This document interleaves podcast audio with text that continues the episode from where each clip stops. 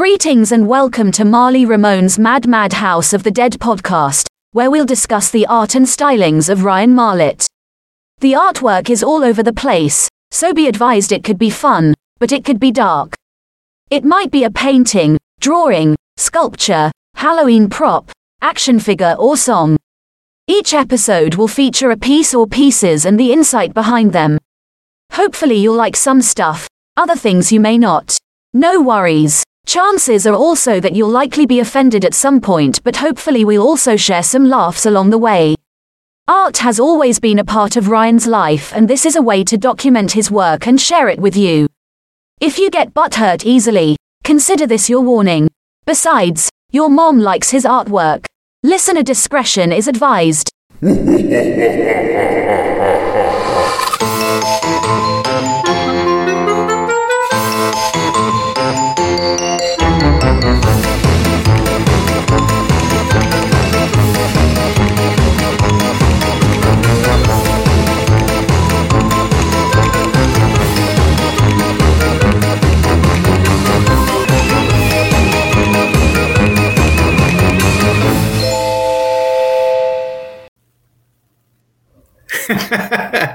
All right, welcome back to the podcast, ladies and germs.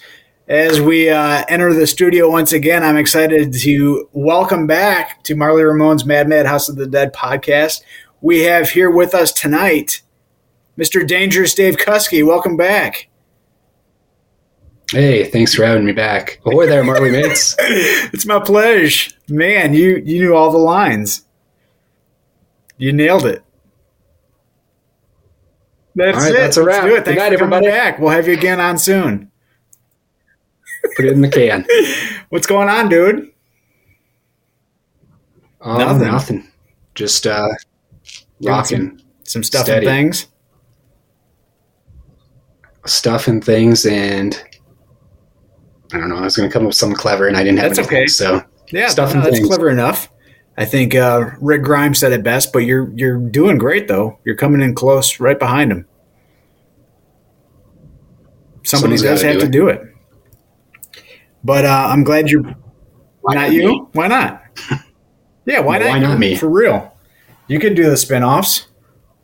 Is what are there like 19 different Walking Dead shows now? um, Sounds, Sounds about, about right. right. Ish. And they just came out with a horribly panned video game that's terribly glitchy and Yeah? tedious. I haven't played it. I just saw the Okay. reviews. I'll take your word for it. I'm not much of a gamer these days. Ever since I got rid of my uh, NES, my Nintendo Entertainment System. Still, I wish I did. I wish I still had mine.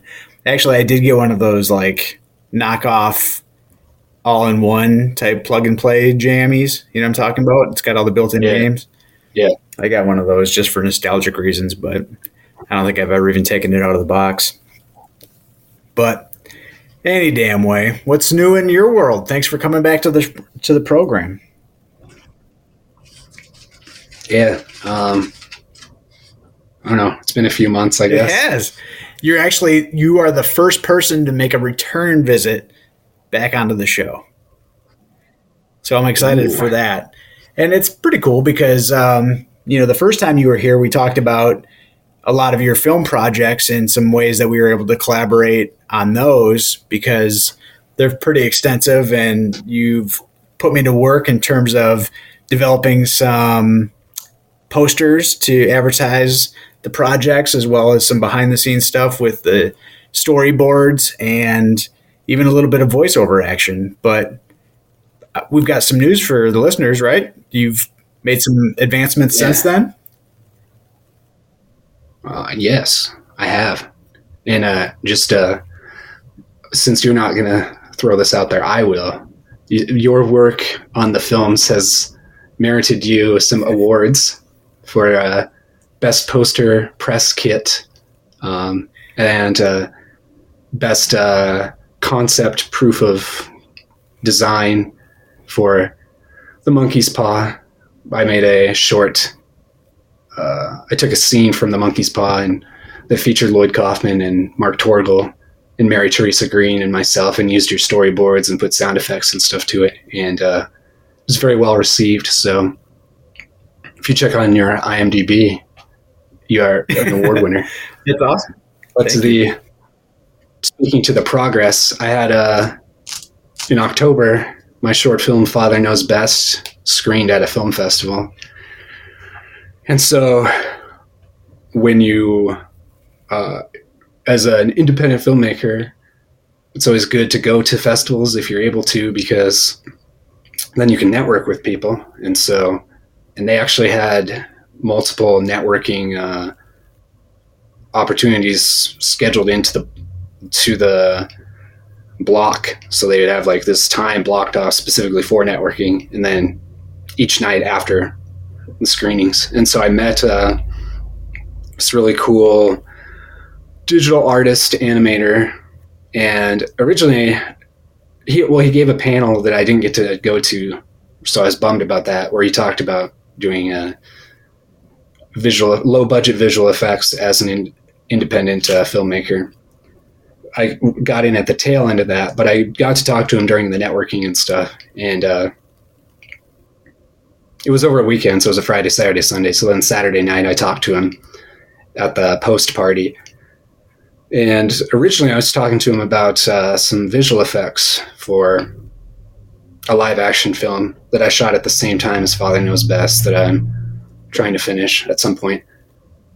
And then we we got into uh, I actually was talking to another person there, a woman who was an animator, and I was asking her some questions about animation and that and he was like hey i actually am also an animator. And i was like oh cool. So we i talked to him a lot about animation then.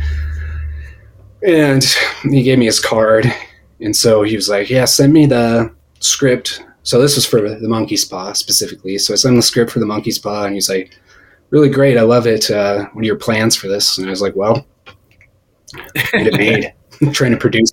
That's my plans. And so I was telling him about having storyboards and having all the audio ready for it, other than the music and stuff. And he's like, "Oh, you're much farther along than I expected you to be." And I was like, "Yeah, I've been working on it for a while now. I just uh, don't know where to go from here." So we did a Zoom uh, probably late October-ish before Halloween and talked for a couple hours. He he's very insightful and is uh, very enthusiastic about sharing his knowledge. So he was he did a screen share with me and he's showing me his uh, his animation program and stuff. And he was like, I don't know how much of this is worth anything to you? And I was like, it's all great because it, it helps me understand the process since I'm primarily in live action and stuff. So he's at the very least involved with the monkey's paw in the sense of uh, mentoring and guiding me towards my next steps. But also, hopefully, you'll be doing some of the animation work.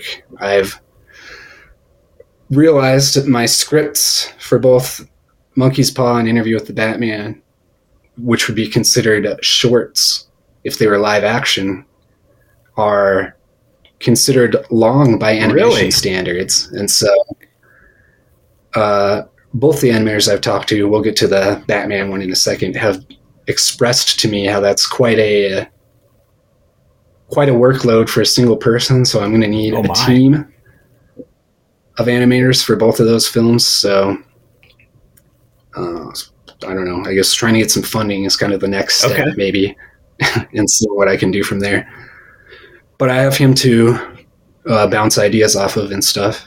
He sent me a film he was working on that he just wrote and made himself. It was pretty good, and so he wanted my feedback on it as he was making fine tuning it before he was sending it out to festivals. Nice. So hopefully, I gave him some good feedback there. I also during the festival I networked with a girl who just graduated from Creighton Film School. Creighton's in Omaha, and uh,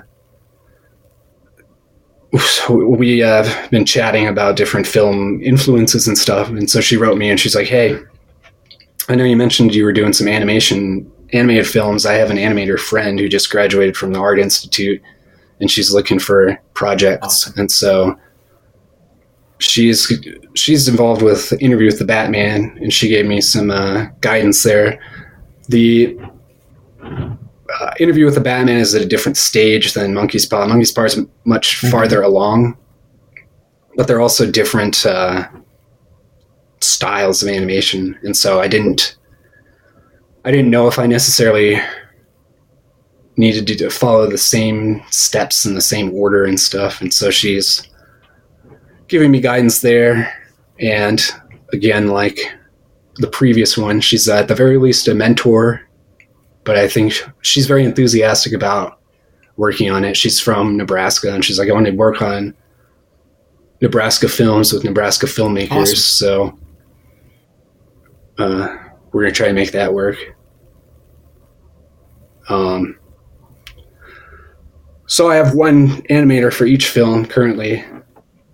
Interview with the Batman. I think we're doing some storyboards on yeah, that now. Yeah, that's exciting. I'm really glad. I was excited to hear when you said because originally when you led into it before, it sounded like you had one, and I, I thought to myself, well, maybe they'd be interested in doing both projects. And then you're like, oh no, no, no, I've already got somebody else lined up for this other one. I'm like, what? You got two different ones? So like that's exciting to have that. And so that's when you said, okay, now I've got some leads. Uh, would you be interested in doing those interview with the Batman storyboards? And so, yeah, I'm excited to to start working on those too.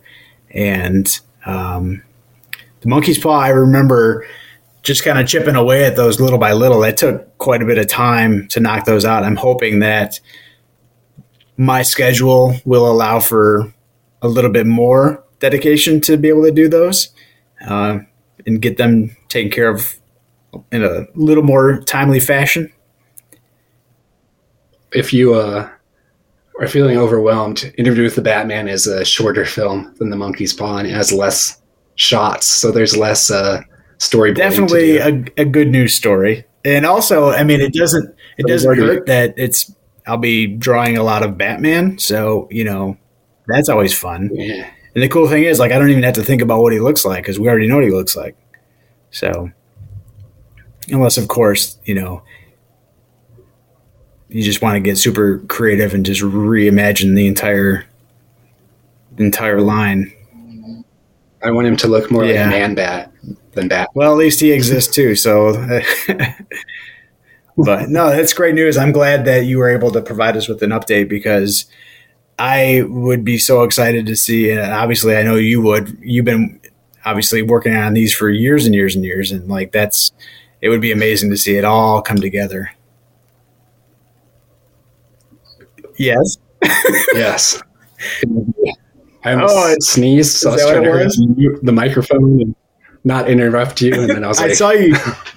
I wasn't sure if you were about to say something clever or just, you know, blow your mic across the room. Who's Mike, anyways? uh, speaking of Mike, Mike Glessinger is a great uh, collaborator of mine on my podcast. That's who I was talking about.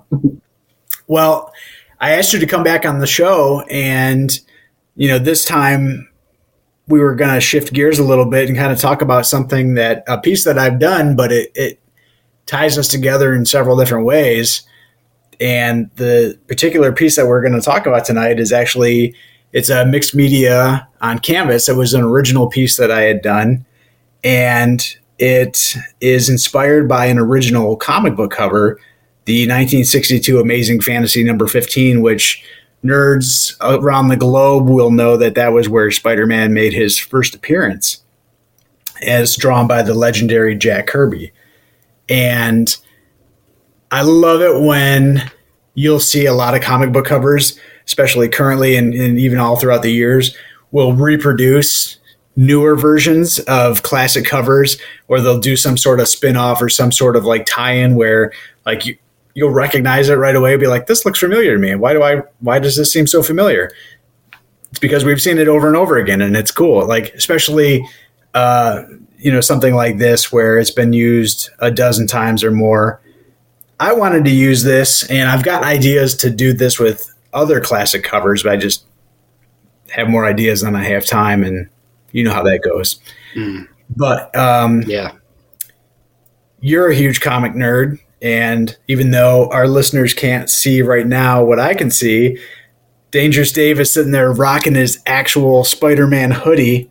And even in the background, I can see some superheroes hanging up and some Spideys, you know, on the couch there. So yeah, no doubt, uh, pretty cool.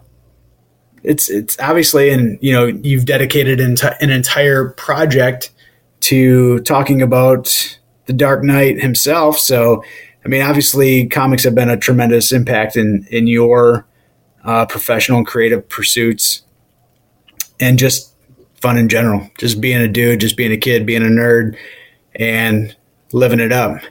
Well, when I created this piece, I didn't just recreate the the Spider-Man image. I actually just used the the exact same layout, the format, and all the fun, and did a crossover with the Misfits.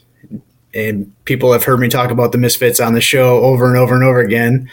And also, what people can't see that I can see is that Dangerous Dave just unzipped that hoodie. Calm your imaginations. He's wearing the Misfits 30th anniversary concert t shirt from 2007. And we just so happened to be at that exact same show because we went together uh, with a, a number of other fellas that we were chums with and got to see the band perform live in Virginia Beach. And it was it was a great show.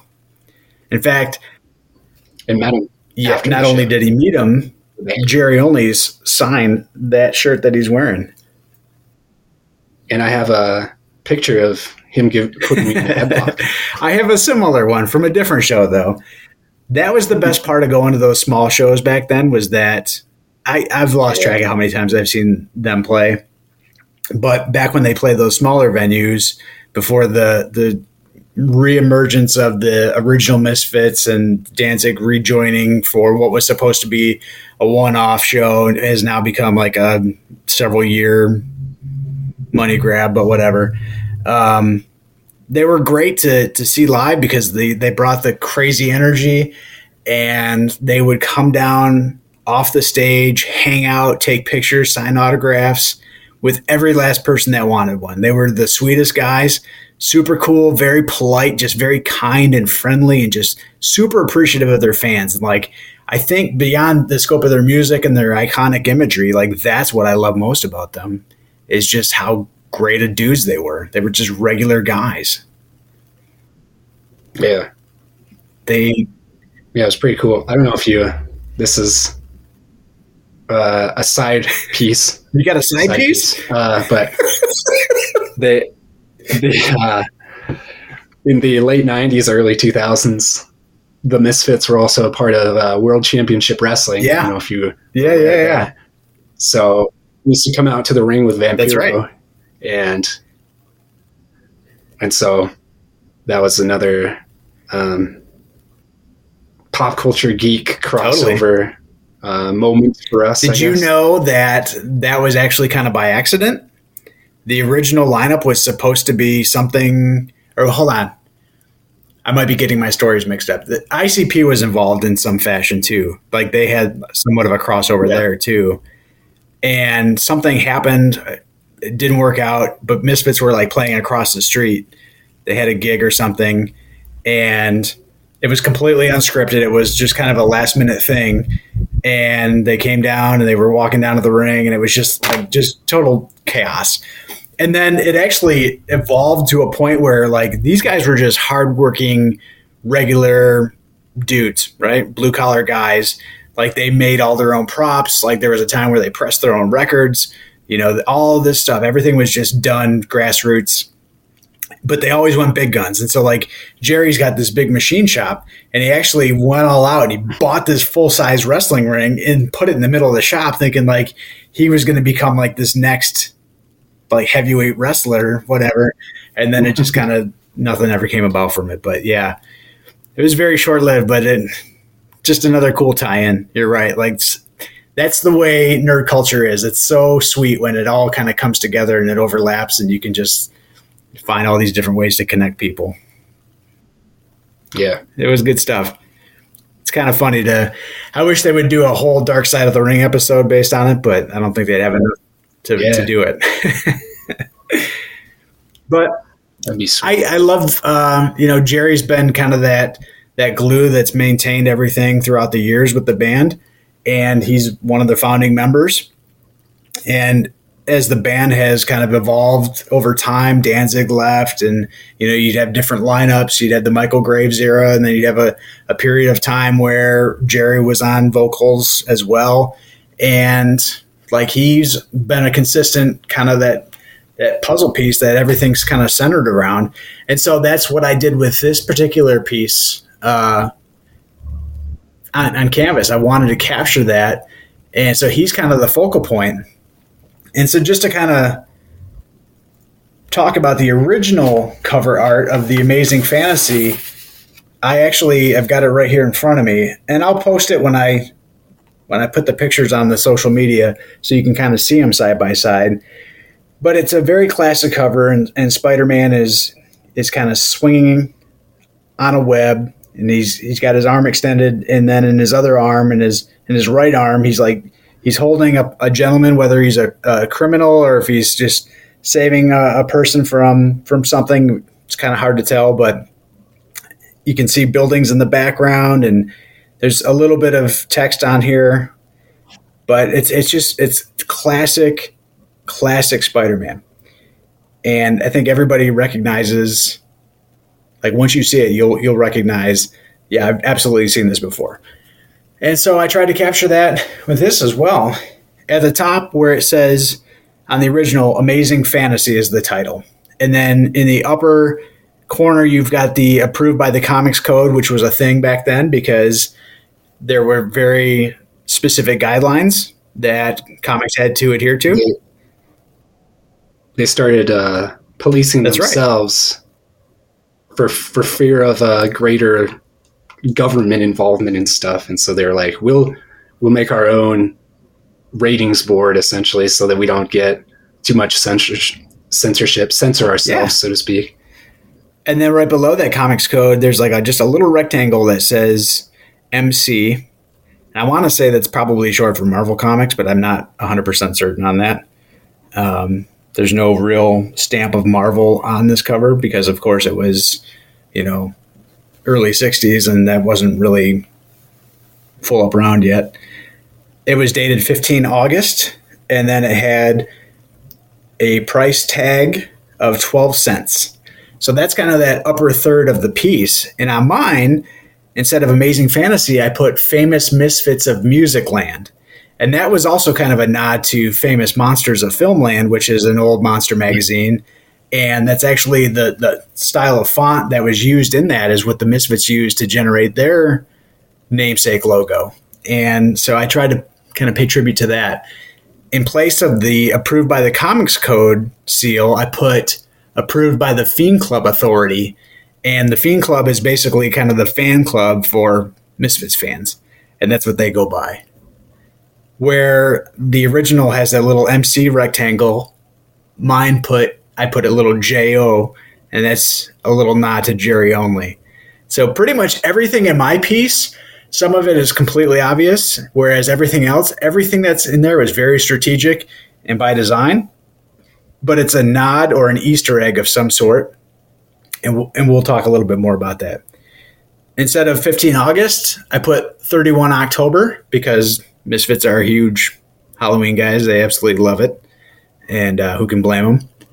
And then lastly, instead of the 12 cents price tag, I put a dollar 38 as a as an Easter egg or a nod to the song "We Are 138."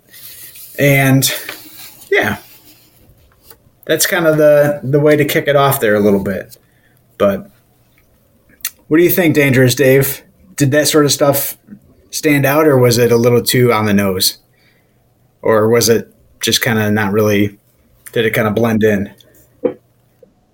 Um, well, I this afternoon I was looking at the American, the Amazing Fantasy cover next to your piece. I have it. I'm looking at it right now too, and I was listening to some Nice. fits music. So I was uh, I I noticed the the Misfits font uh, that you used in uh, tying that to the font that they used, and as a horror fan myself, I also am familiar with the famous uh, monsters and Yeah. love that.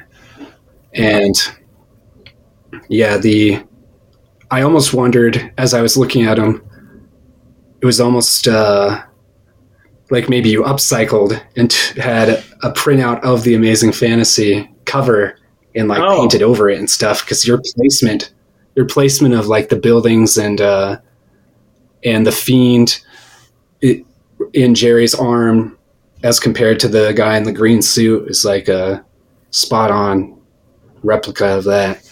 I tried to make it as accurate as possible without being a complete, you know, Yeah, layover. Like if you look at the actual cover, you'll notice that on the buildings there are people on the top of them.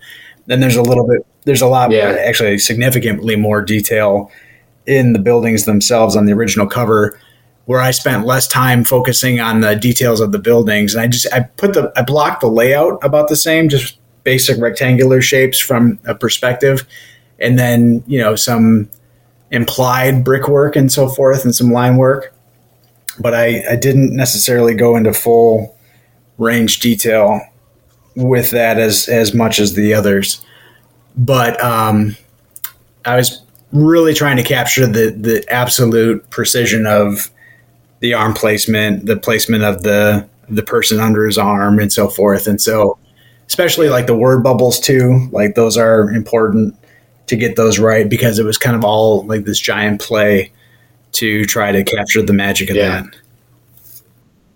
and with uh, with the bubbles, you know, you the the first one is kind of more ovalish, oblong, and you replicated that, and then the the lower text that Spider-Man is speaking is more circular, and so you've done that for Jerry, and then the square box for also in this issue. And that's uh, I like what you've done with your also in this issue because uh, on the original Amazing Fantasy, they had an important message to you from the editor about the new Amazing, because this was the last Amazing Right. Fantasy issue. Then they went to Amazing Yes. Spider-Man, and that was the message. But on yours, also in this issue, you have uh, some familiar characters to Misfits fans. I do. Some uh, and s- someone that uh, our Marly mates might know.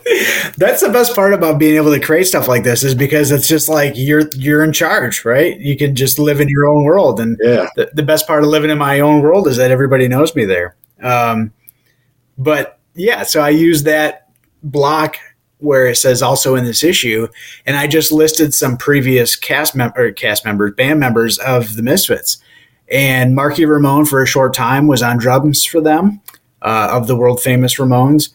Dez Cadena from Black Flag was with them for a number of years. In fact, at that show that we were at, and I, I think he played at just about every show that I've I've been at.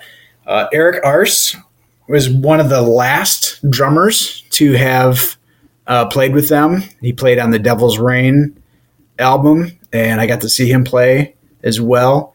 And then Robo uh, was with them for many, many years, off and on, also on the drums. And then I just couldn't help but put Marly Ramon at the bottom there too, because you know I've heard some things about that guy. But in the word bubbles on the original, the original, what's Yeah, that? this- The uh, this was really clever too. The way you um, adapted what was on Amazing Fantasy for the Misfits piece. I thought it was fun. Do you want to read the the Yeah, I original like bubbles? Yeah. Though the world, this is the first one, the ovalish one. Though the world may mock Peter Parker, the timid teenager. And then it goes into the circular one, the lower one. It will soon marvel at the awesome might of Spider Man. And on mine, I wrote, though the world may rock with bands like Kiss and the Ramones, it will marvel at the awesome might of the Misfits. and so in a way that also because I'm a huge Kiss and Ramones fan, like I wanted to acknowledge them as well, and you know it, it doesn't slight them at all. It just if anything, it takes an opportunity to acknowledge them in the piece too. So there's definitely a lot going on Yeah. here. Um, but my favorite aspect of the whole piece is just that kind of main focal image. And you've got Jerry. When you think about bands like the Misfits and Kiss and and Alice Cooper, like these guys are not just musicians, they're full scope entertainers. Like these guys are larger than life, real life comic book characters. Like these guys created all of their their imagery and and they've been replicated in comic book form, especially Kiss, but like not as much as the Misfit, the Misfits as much, but like I've seen some indie projects that have had their their likeness done in such a way, but like they absolutely look like they could be superheroes or some form of comic book characters, and hopefully that's what is captured here. So as Jerry's kind of like flying through the air, where Spider Man would be just slinging on his web, Jerry is hanging on to his Devastator bass guitar, who, which is attached to the cord to plugged into his amp. And the Devastator is a very specific, iconic bass that he uses that they created, customized, and at the on the head of it is like a, a Cyclops skull. It's very, very specific, and so like I tried to capture that on there as well. And then like the, these guys, like when you see them on stage, they're rocking. They got spandex pants on, big leather boots. They got the knee pads, and you know that's what I tried to to capture here too. Jerry always has like a cutoff Misfits T-shirt of some sort, and he rips it off at the end if he or if not sooner throughout the show. And he's wearing this great big leather vest with the spikes and the big red collar, and like there it is, boom. And of course, like the iconic Misfits Devil Lock, where he Yeah. he's balding up top, but he's able to take his long hair from the back and he combs it all the way up forward, and he puts a hundred pounds of mousse in it, and boom, there you have it. it's just classic. It's just iconic. And so as he's swinging through the air, instead of holding or saving a, a, a gentleman or you know maybe grabbing a crook or something, he's actually carrying the Crimson Ghost, the Misfits fiend, as we've come to know and love the the classic skull imagery from the actual film, The Crimson Ghost. But he's in his red robe and that attire, and he's just kind of in the exact same layout as as the original piece. And of course, I had to put kind of my own flair on it a little bit. Um, the original has some line work to demonstrate motion. I didn't really do a ton of that. I tried to capture it more so with just a gradual um, blending of colors behind him. But I definitely put a lot of my Yeah. signature dots on there. And I say my signature, not that I'm the only one that's ever done that, but I do it on almost everything that I work on. I put these dots. And so that was kind of my way to to tie it in together and, and make it mine. But yeah, Yeah, we have you have some dots up in the the title portion of the upper 3rd Mhm. around like uh, famous and misfits and Mhm. stuff, and then there are several throughout like the the skyline of this the cityscape and stuff around Jerry and down by some of the upper edges of the buildings and stuff. Yeah. It's mostly the same, about the same color scheme as the original in terms of the the bulk of the piece, like the top third where the most of the text is, is the same type of a dark maroon color, and then the kind of the skyline is almost a more of a cream, and you could consider it sunrise or sunset, but it's kind of that mid mid to late i don't know early. Even with uh, the misfits with the yellow as the foreground font and the the edging with uh, the Yeah. blue. They did that for Amazing Fantasy is yellow with a a light blue behind it to give it some uh, three dimensional look. so i, I really just um, it, it's one of my more favorite pieces. I, I really I like it a lot. It's very simple and cartoony and comic bookish, but that was the point.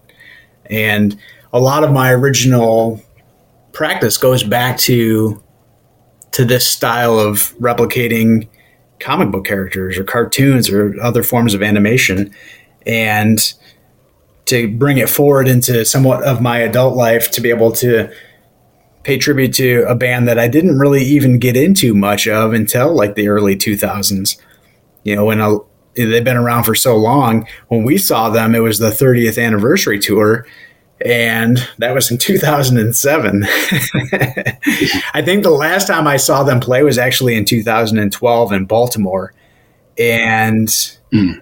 that was for the Devil's Rain tour, and I'm I'm pretty sure that's the last bit of original music that they've put out. So Jerry recently, well, actually, it was about a year ago, put out a solo record, and it was okay. And I was hoping it, to, it would just be like more new Misfits, but it really wasn't quite the same. They sh- he, there's a golden opportunity here where it could have been only Jerry only, right? Could have been, shoulda, coulda, woulda, but oh well, all good. The thing is, like with this piece, um, I think I was telling you before that I don't do a very good job at labeling my my work. I'm starting to do so better now, but it's nice having digital photographs because they have a date timestamp on them. Except I never took a final completed picture of this once I was done painting it. I took a few like in progress pictures so that I could kind of compare them side by side to the original inspiration and the last one that I was able to find was taken on 3 August of 2013. So at a minimum, it's over 10 years old. Uh, almost almost 11. But I, I'm going to just have to say circa August 2013 ish with the big old ish. So, but yeah, Fully. Bullish. but um,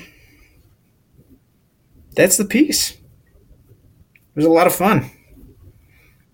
I was really pleased. It was one of those pieces that, like, and I'm sure you get the same type of sensation when you're filming something or coming up with an idea, writing a script, and and like it just comes together and you can see it happen like right before your eyes. Like as I was working on this, there was never a time where it was just like, oh, this isn't flowing or my idea isn't working out the way I wanted it to. And it just came together. And I was really pleased with it. And it, I can't look back on all of my work. And there's even work that I did within the last couple of years that I look back on it now and I'm just like, eh, it was good at the time, but maybe I'm not crazy about it now. Where this one's kind of held up for me, at least in my my enjoyment of it. Yeah, uh, I mean, it might maybe too the uh, the cross pollination of the geek cultures helped.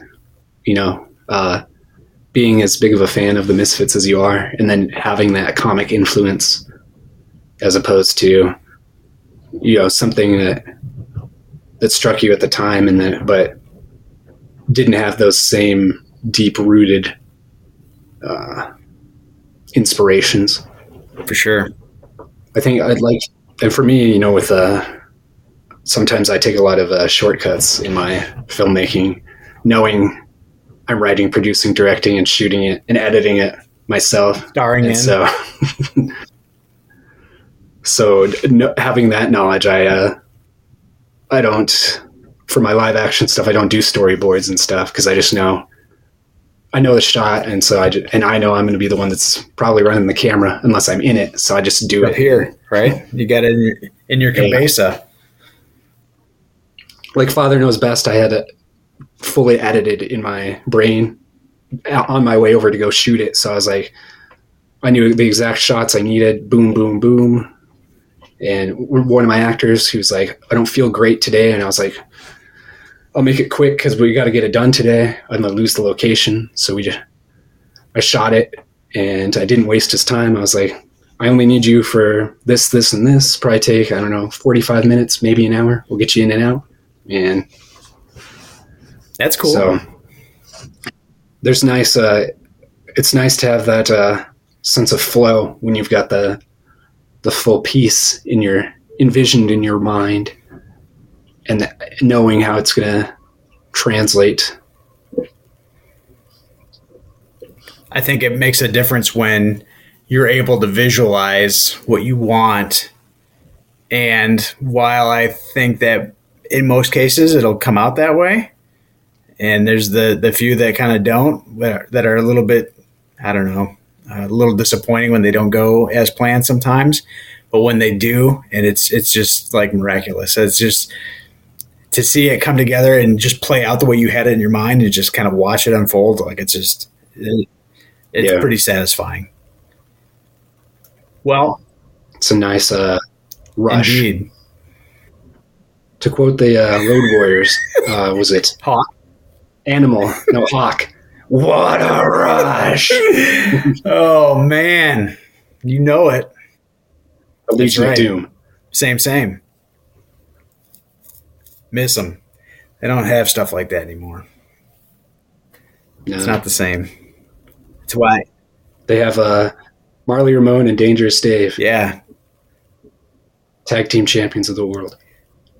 I'd be up there with broken knees and hobbling around. I got to use the ropes to get back up.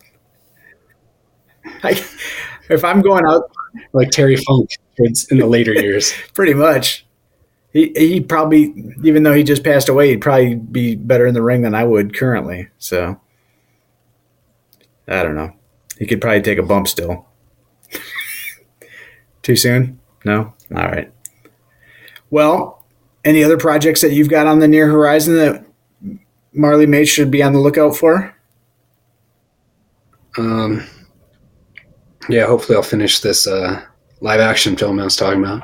It's a short comedy about uh, Dangerous Dave pursuing his dream of playing in the National Basketball Association as a guy who's uh, just under six feet tall and almost 40. So, you know, not the best. Uh, not the best opportunities for breaking into professional basketball, but That sounds awesome.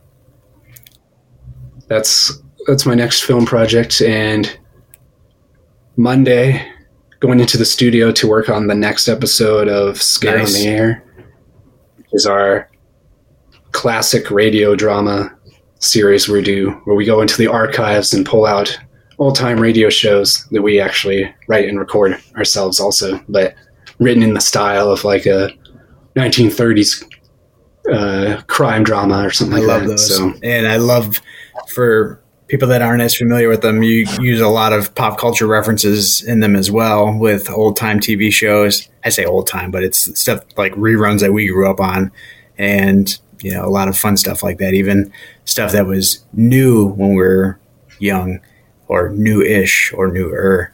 And uh, I'll put all the links and stuff again so that people can find their way to listen. But uh, you want to remind folks where they can find them? Yeah, you can go to soundcloud.com slash Wenty Radio, W E N T Y radio. We also, on the horizon, our next, uh, besides that one, is a one of the GGR Network's specials with, which is a special tribute to Mike Glessinger, who I mentioned earlier. He's retiring from uh, the radio station here in town. He's been the voice of the Bulldogs, our local sports mascot and teams at the high school. And he's done voices on all of our shows. So we're going to have a, he'll be on as a guest, but then we'll also have some clips from some of his most uh, well known or well remembered uh, roles and stuff. He plays the neighbor on Golden Girls Radio Hour. That was his first big gig with us. Um, he often plays himself on the Dave, Dr. J and Dangerous Dave Dog and Pony Nice. show.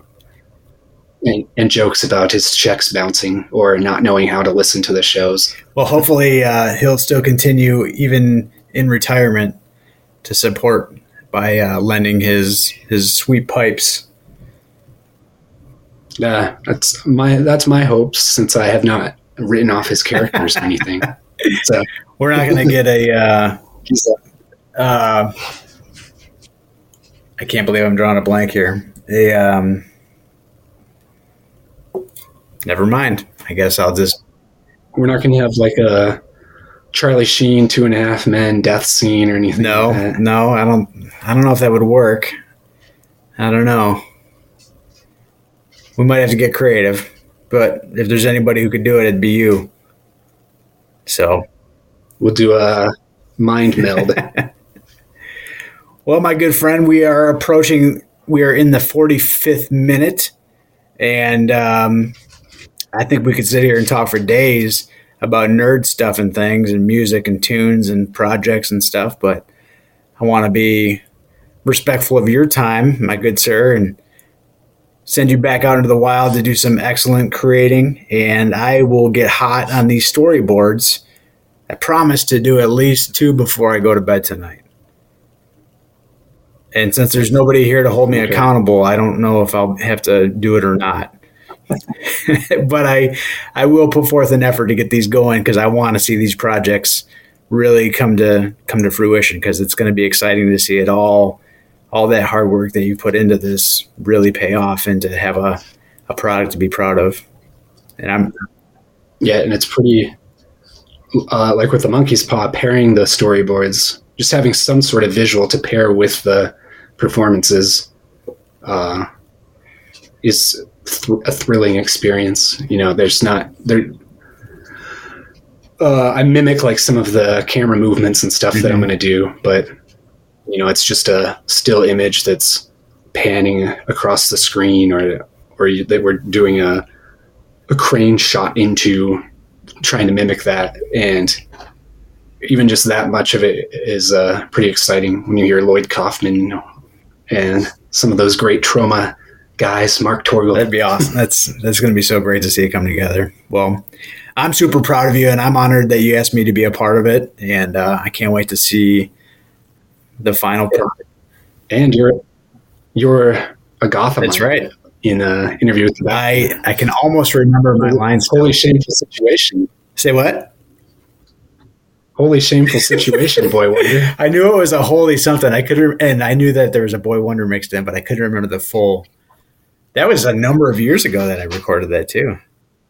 I might. Have, Yeah, this has been uh, quite the okay, process. though. It'll all come together. and also since the uh, the SAG-AFTRA strike is officially over, that's exciting stuff. I I have my confirmation of eligibility to join Excellent. the union. So We'll get some. Once if I ever finish the Monkey's Pie, it's a union production. Boom. So there you go. then you should. Oh, I guess you weren't in Monkey's Paw. Oh, My likeness is though, right? Belay my last. Isn't my likeness Uh. supposed to be? Yeah. Eventually, hopefully, we'll get that sorted out. We have a character design for you and stuff. They uh, so- they better get the beard right. That's all I gotta say. I'm just kidding, but seriously, yeah, I think uh, I we didn't. I know. when we first did that. That's how I know. been. I remember taking those stills too, those headshots. Oh, brother. All good, homie. Well, thank you for being on the show. I welcome you back anytime. And uh, What are you Thanks doing tomorrow? having me. no, I'm kidding, but seriously. But Uh. thanks for coming back. And uh, ladies and gentlemen, Mr. Dangerous Dave Kuskie. Hey, thanks, Marly mates. Thanks, homie. We'll catch you. He's got merch. What'd you say? He's got merch. Do I really plug it and pimp it that hard? No, I just wanted to Oh, plug okay, and pimp well. it for you. I'll allow it. Judges? It is no surprise that Marly Mates are indeed the greatest listeners in the galaxy. That's right. So, whether you decide to support me by listening to the show week after week, tuning in to the Facebook Lives every now and then, or even following me on my social media pages of the Facebook and Instagram, that's greatly appreciated. But I've recently also started a merch shop.